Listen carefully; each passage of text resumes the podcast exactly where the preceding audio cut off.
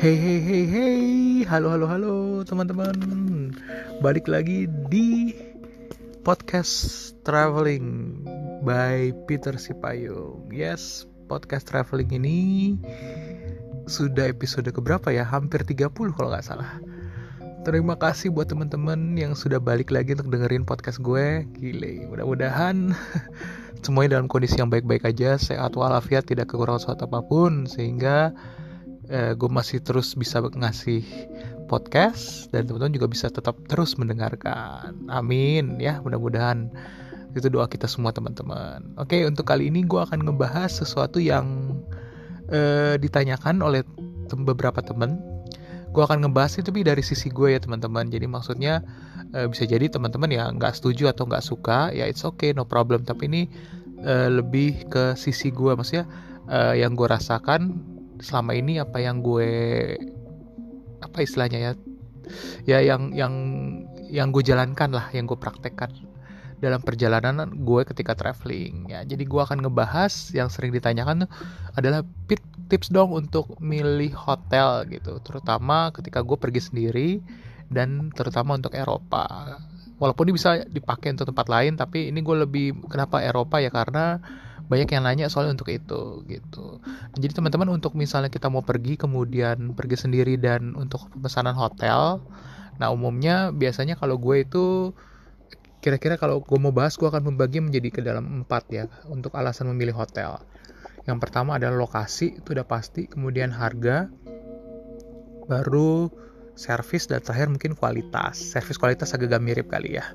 Gue, gue bahas dulu mungkin lokasi. Nah kalau gue kalau gue ke Eropa terutama teman-teman kalau lokasi itu umumnya gue akan memilih satu pusat kota atau kedua dekat dengan stasiun kereta atau main train station. Kenapa begitu, Pit? Yes, jadi biasanya kalau kota-kota di Eropa itu umumnya pusat kotanya itu ada namanya kota tua. Nah, jadi kalau kita punya hotel di dekat situ, atau di dalam situ malah di dalam pusat kotanya itu akan memudahkan kita untuk ya wisata jalan-jalan. Karena kan wisatanya pasti kita biasa wisata di tengah kota kan atau melihat-lihat kondisi kotanya. Nah pusat kota itu kalau kita punya hotel di situ punya kita punya keuntungan berlebih gitu. Yang pasti nggak ngeluarin ongkos lagi eh, hemat waktu kemudian juga mudah untuk mendapatkan eh, apa namanya ya ya kayak mau makanan, minuman tuh mudah banget didapat gitu. Cuman mungkin jeleknya adalah biasanya kalau di pusat kota itu jadi cenderung agak mahal gitu. Jadi dari segi harga mungkin ya jadi agak rugi tapi ada kompensasinya kan teman-teman gitu. Misal tadi kita jadi nggak ngeluarin biaya tambahan lagi untuk transport gitu. Terus kedua, kenapa juga deket main station gitu Nah, salah satunya adalah umumnya kan uh, keret apa istilahnya teman-teman gini loh. Kalau kita di Eropa umumnya itu kita pasti akan pindah kok pindah kota atau pindah negara kan. Nah, untuk pindah-pindah ini uh, kalau kita mempunyai hotel itu dekat dengan stasiun kereta itu mudah gitu. Karena biasanya kalau kita di Eropa kan harus bawa koper yang lumayan besar gitu ya. Nah, kalau kita hotel dekat stasiun kereta itu memudahkan kita untuk uh, berpindah gitu ya transport gitu. Jadi nggak susah. Nah kalau kita biasa jauh dari stasiun kereta nanti kita harus uh, takes time lagi butuh waktu butuh effort lagi misalnya untuk ya pindah dari stasiun kereta ke hotel. Nah itu bisa lagi nanti harus ada ongkos taksi. Ya kalau mau naik taksi itu mungkin simpel ya naik taksi. Tapi kalau enggak misalnya mau uh, naik metronya ya subway itu juga akan ribet banget karena metro-metro di Eropa tuh umumnya kurang ramah terhadap orang-orang yang bawa barang. Kenapa ya? Karena biasanya turun tangga gitu ya atau nggak ada eskalator gitu. Apalagi kayak di Paris tuh jarang banget eh, metro atau subway yang punya tangga berjalan. Jadi akan sulit banget buat teman-teman yang bawa koper. Itu sih intinya sih kayak gitu. Jadi hanya memudahkan. Nah kemudian di stasiun kereta itu biasanya umumnya banyak banget hotel-hotel juga gitu di sekeliling itu. Jadi cenderungannya adalah hotel-hotelnya uh, banyak pilihan lah gitu teman-teman. Nah beberapa kota bahkan stasiun kereta atau main train stationnya ini dekat juga dengan pusat kotanya. Jadi bisa sekaligus gitu teman-teman. Nah mungkin itu ya mungkin tips-tips. Kalau dari gue sih gue lebih memilih kayak gitu gitu. Cuman ya itu tadi ada sedikit resikonya terutama adalah jadi cenderung agak mahal dibandingin misalnya kita agak jauh dari pusat kota gitu. Nah selain itu teman-teman kalau dari main train station tuh biasanya benar-benar uh, di tengah-tengah. Jadi kita mudah banget teman-teman untuk uh, mendapatkan sorry transport gitu. Jadi transport dalam arti uh, misalnya ya kita mau ikut tour gitu ya atau kan kadang-kadang ada kayak hop on hop hop off bis ya bis yang warna merah bis tingkat warna merah yang keliling kota itu pasti akan ada uh, titik penjemputannya di depan uh, main train station stasiun kereta utama itu pasti. Nggak akan nggak ada yang nggak lewat situ. Yaitu mudah sekali kita dapat itu. Itu satu. Terus kedua biasanya juga stasiun kereta ini juga dekat dengan stasiun bis biasanya. Dan umumnya kalau misalnya kita mau beli lokal tour paket tour yang cuman ke suatu tempat nah itu mudah sekali mendapatkan turnya di stasiun kereta ini gitu. Jadi benar-benar kita memudahkan lah. Artinya hemat waktu jadi hemat biaya juga. Jadi nggak ada lagi biaya pengeluaran kita misalnya untuk uh, naik metro, naik subway atau naik bis lagi gitu untuk menuju ke stasiun utama ini gitu. Dan segala jadi mudah sekali kita untuk mengatur rencana-rencana perjalanan kita gitu, teman-teman. Nah, kemudian uh, kalau ngomongin lokasi juga ya biasanya itu tadi gitu, teman-teman kalau usahain uh, apa istilahnya ya? Ya loka uh, apa istilahnya kok gue bingung jadi biasa di tempat-tempat di main main train itu juga banyak ini banyak apa uh, tempat makan teman-teman bisa milih kemudian supermarket. Itu gampang banget teman-teman didapatkan. Jadi ya nggak perlu khawatir. Kayak gitu sih. Nah terus mungkin uh, hal kedua harga kali ya. Nah kalau harga ini kembali lagi ke teman-teman. Jadi kembali ke budget. Kalau ditanya ke gue budget gue berapa? Nah umumnya sih gue biasanya kalau budget hotel itu nih kalau gue ya entah mengapa gue selalu ngeliat bahwa hotel yang biasanya cocok dengan gue itu rata-rata ya kalau kita jalan-jalan tuh sekitar 40 paling murah tuh sekitar 40 dolar lah bisa gue bilang kayak gitu. Ya ini kenapa ya ini hotel yang bagus jadi hotel yang benar-benar ada hmm, kamar kemudian dalamnya kamar mandi gitu. Kalau mau dari, murah lebih murah dari itu banyak banget teman-teman.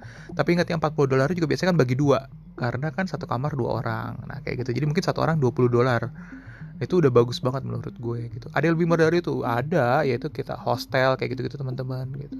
Nah cuman ya itu tadi gitu. Kalau gue selalu berasa bahwa ketika gue jalan-jalan gue memilih hotel tuh menurut gue gue harus cari hotel yang benar-benar lumayan bagus. Dalam arti gue bisa private gue bisa tidur tenang uh, kemudian kamar mandi di dalam. Jadi gue nggak perlu bergantung sama orang lain dan tidak perlu berinteraksi dengan orang lain gitu. Karena ketika kita dalam perjalanan seperti yang udah pernah gue jelaskan di podcast gue sebelumnya kalau kita di jalan-jalan itu memang kita tuh butuh banget istirahat.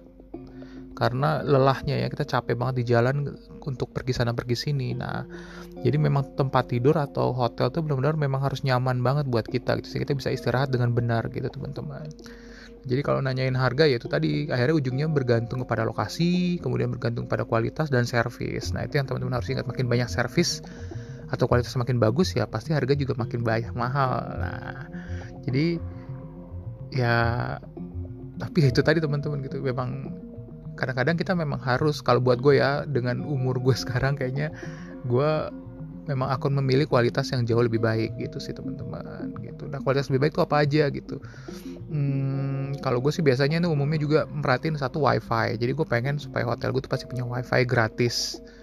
Gitu gue usahain wifi-nya ada dan gratis. Kemudian gue selalu berusaha mendapatkan breakfast. Jadi kenapa? Ya karena kita pagi mau jalan kalau masih harus nyari makanan lagi tuh ribet banget gitu teman-teman. Nah kita dapat breakfast apalagi breakfastnya lengkap nah itu memudahkan kita. Jadi at least kita udah makan baru kita jalan. Jadi kita nggak perlu lagi mikirin oh harus sarapan dulu gitu. Jadi nanti isinya perjalanan kita cuma makan aja isinya. Nah kan nggak gitu gitu. Sedangkan makan malam dan makan siang nah itu bisa makan di luar gitu teman-teman.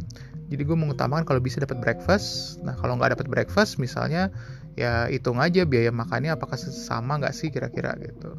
Dengan misalnya kita mau makan di luar gitu. Kalau ujung-ujungnya hampir-hampir mirip ya kenapa nggak beli breakfast gitu. Toh breakfast di hotel biasanya juga bagus gitu dan banyak pilihan dan bisa all you can eat gitu ya. Nah, kemudian uh, mungkin fasilitas yang lainnya juga gue kadang-kadang suka milih juga yang ada airport transport gitu. Kenapa? Ya itu tadi. Apalagi kalau kita sudah perjalanan beberapa hari kalau ada airport transport dan harganya juga oke ya kenapa enggak gitu. Malah kita enak gitu nyampe udah tahu ada yang jemput kita langsung masuk ke mobil mobil langsung ke hotel. Nah itu benar-benar eh, enak banget gitu. Dan ya kita nggak perlu mikir-mikir lagi untuk mencari transport. Karena kadang-kadang begitu kita sampai di airport nyari transport itu suka menyebalkan gitu teman-teman. Apalagi kalau ketemu taksi yang suka error-error ya gitu. Mau mau main-main atau segala macam nah dengan adanya dengan adanya airport transport ini service nah itu membuat kita jadi gampang gitu teman-teman. Terus apa lagi ya? Ya yang pasti kalau gue juga itu milih juga oh, untuk milih hotel biasanya gue juga ngeliat review. Nah ada teman-teman jangan lupa untuk melihat review dari orang-orang. Jadi kalau kita sekarang kan milih hotel biasanya suka ini buat teman-teman apalagi yang nggak nggak ada langganan chain ya. Biasanya kan ada yang atau ada yang punya member chain yang gak usah ribet lah ya. Tinggal biasanya memang ngejar poin gitu jadi tinggal hotel yang sama gitu di berbagai kota nah untuk yang memang benar-benar mau nyari hotel murah Nah, buat gue tuh ketika nyari bisa lewat aplikasi ya booking.com misalnya atau Agoda segala macam, please baca review orang-orang gitu.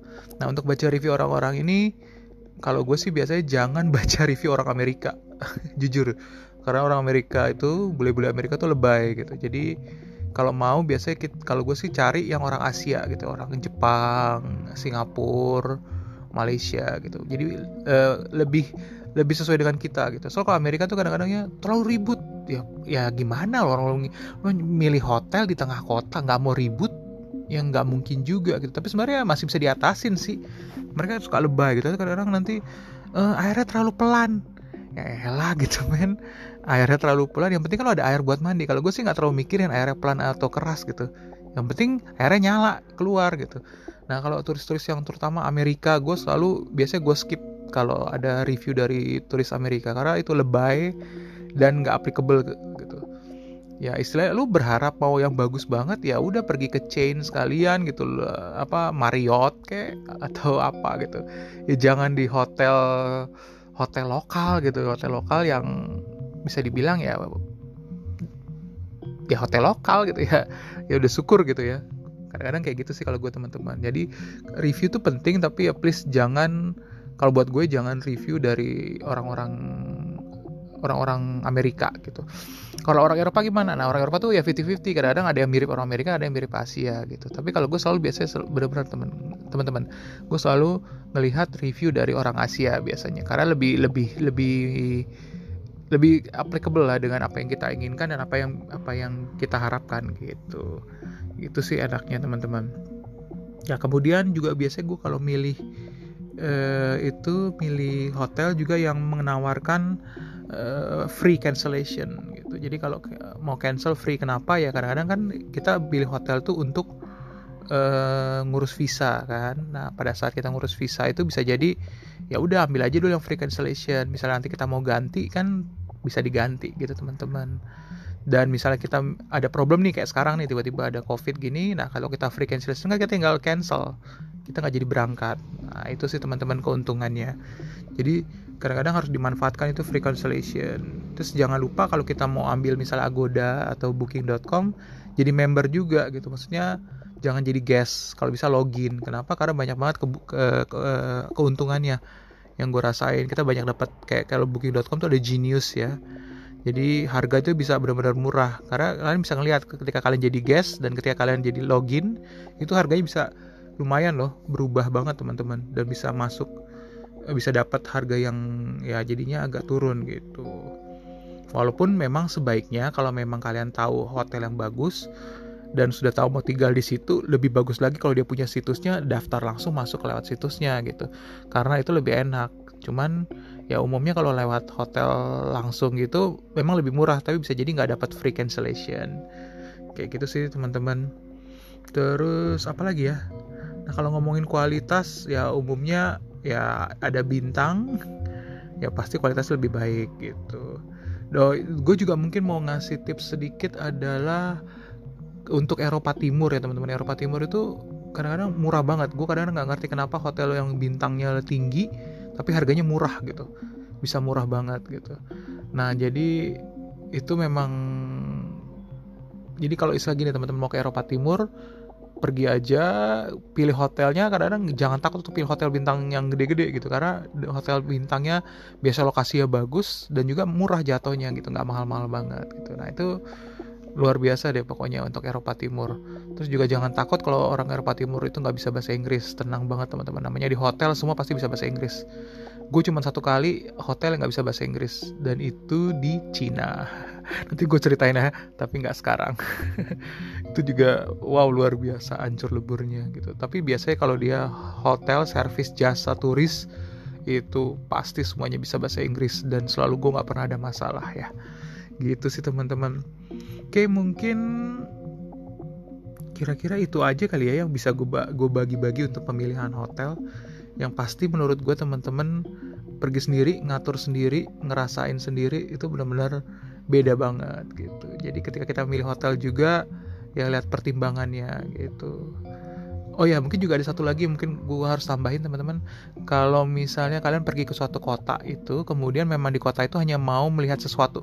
Contoh misalnya lo mau ke Osaka gitu ya Jepang nih contoh. Osaka Jepang dan pengen ke udah sering ke Osaka cuman kali ini mau ke Universal Studio.